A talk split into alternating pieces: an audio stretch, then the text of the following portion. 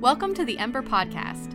We're so glad that you've joined us today as we gather together to wrestle with the ways that these ancient texts collide with our everyday lives as 21st century people.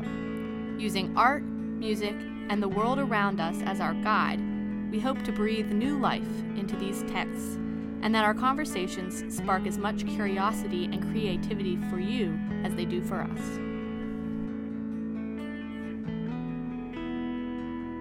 Hi, I'm Jeremy Grafe, and I'm one of the leaders at Ember Faith Community. Hi, I'm Allison Spooner, and I'm the pastor at Faith Emmanuel and Hope Presbyterian Churches. Hi, I'm Kelsey Wallace, and I'm a PhD candidate at Drew University. For this season of the Ember Podcast, we're talking about the book of Revelation. Whether you're a Christian or not, we hope you'll join us in exploring how the apocalyptic poetry in the book of Revelation challenges power structures helps us to look at the way we use power, and invites us to resist oppression. This is especially relevant for Christians who are called to witness to God's grace, but we hope the Ember podcast can help spark meaningful conversations for people who have other beliefs as well. Thanks for tuning in.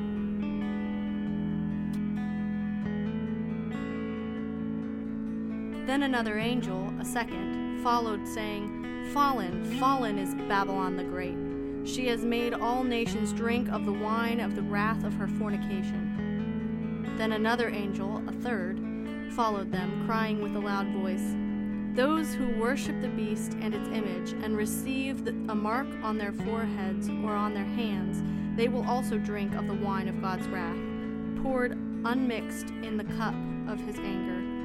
And they will be tormented with fire and sulfur in the presence of the holy angels and in the presence of the Lamb and the smoke of their torment goes up forever and ever. There is no rest day or night for those who worship the beast and its image, and for anyone who receives the mark of its name.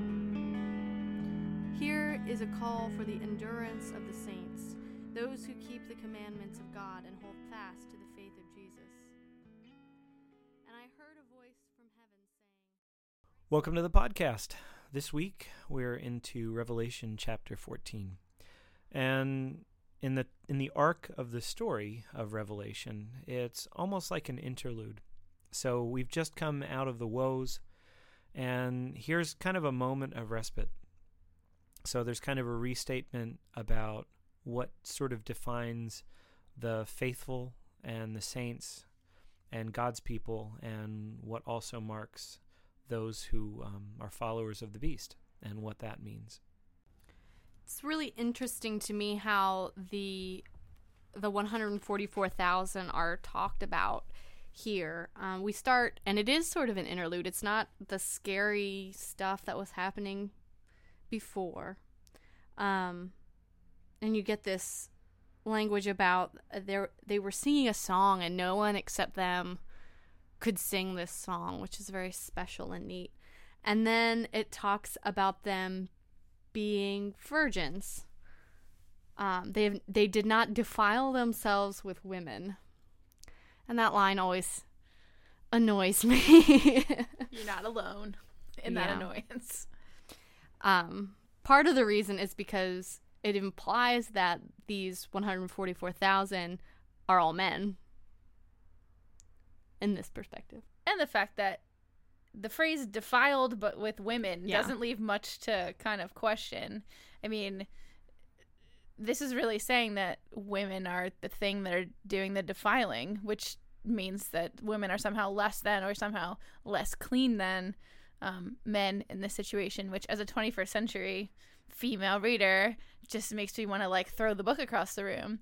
Um, because I think it's language like that that's been used so long for so long and in so many ways to um, kind of force women to submit um, or to characterize them as somehow inferior. Um, and i think this is one of those moments where i would want to call attention to the fact that I, I think all three of us, especially maybe Spoon and I with particular verve, are pushing back against the text. And it's not that we're rejecting the whole thing outright, but there's stuff in here that, as a 21st century female human, I just can't get on board with. And I think it would be a mistake to take this as the way things are supposed to be. Like, this is not like a prescription for how life should go and how women should should kind of experience life as Christians and Christian community. Certainly. Yeah.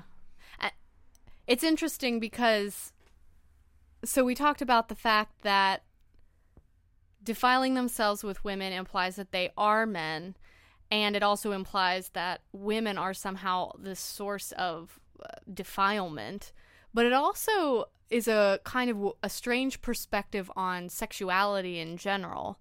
Um, so it, it's women but implying really that the the sex act itself is something that is um, defiling makes you less than uh, which i think has been over the centuries since this was written really damaging um, for all types of people. So, another thing that I want to point out as particularly interesting and um, maybe damaging um, from this passage is you get the sense that God is very angry. I think the word wrath comes up multiple times. Um, and you get this image of the wine press of the wrath of God.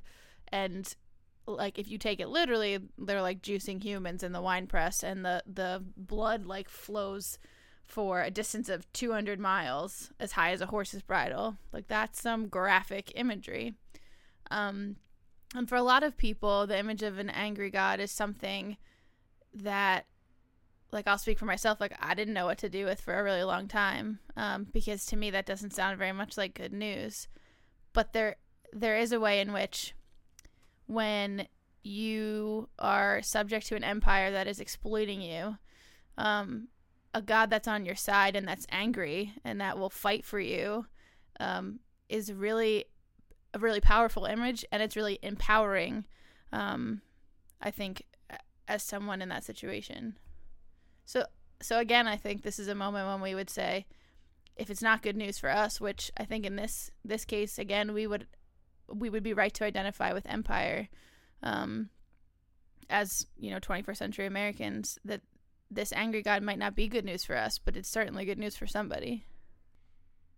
Yeah i think too i mean right in the middle kind of right in the middle of this chapter you have here is a call for the endurance of the saints in verse 12 and it's almost you know we've talked about this idea before of there are these little moments kind of peppered throughout Revelation that there's this reassurance like everything's going to be okay in the end. God's going to make all of this right. And I think kind of situated where this is, on one hand, it's it's comforting for people who have kind of been oppressed and treated very badly by like this kind of majority force of empire. But at the same time, um, it's going to get worse. I mean, as a preview of coming attractions or maybe even a spoiler, like it gets way worse as Revelation kind of continues. So, I mean, calling for faithful endurance again, I think that's really significant. And this moment of being reminded that this kind of community of saints is somehow different than how the rest of the world runs. I think it's worth um, just lifting up that this image of an angry God is a human image and not necessarily uh, refle- an accurate reflection of the true transcendent God that we worship on Sunday and every day.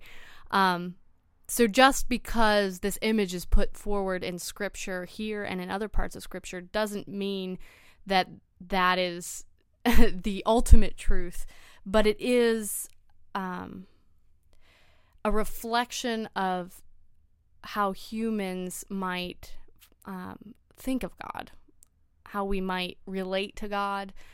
So, in this case, a marginalized community who is angry at the suffering they're experiencing it feels um, can feel a sense of solidarity um, because God is angry on their behalf as well. Yeah, a few weeks ago, we, um, as the Ember community, helped to do a joint Ash Wednesday service. And our friend and colleague Jason Perkowski, in preaching his sermon for the evening, noted that um, when we're talking about God's judgment and groups being separated, maybe it's less of an issue of groups of people being separated, but our own kind of sinful nature, all of our own flaws being refined out of us by God, which I thought was a really hopeful image. And we've been talking about kind of the poetry of Revelation and um, what the metaphors might mean. And if we, I mean, as I'm thinking about this, uh, if if I'm thinking about kind of like our own kind of flawed human nature, we're all in need of like some kind of remediation. There's something about each of us that needs to be brought into right relationship with God that's been out of right relationship with God and our neighbors.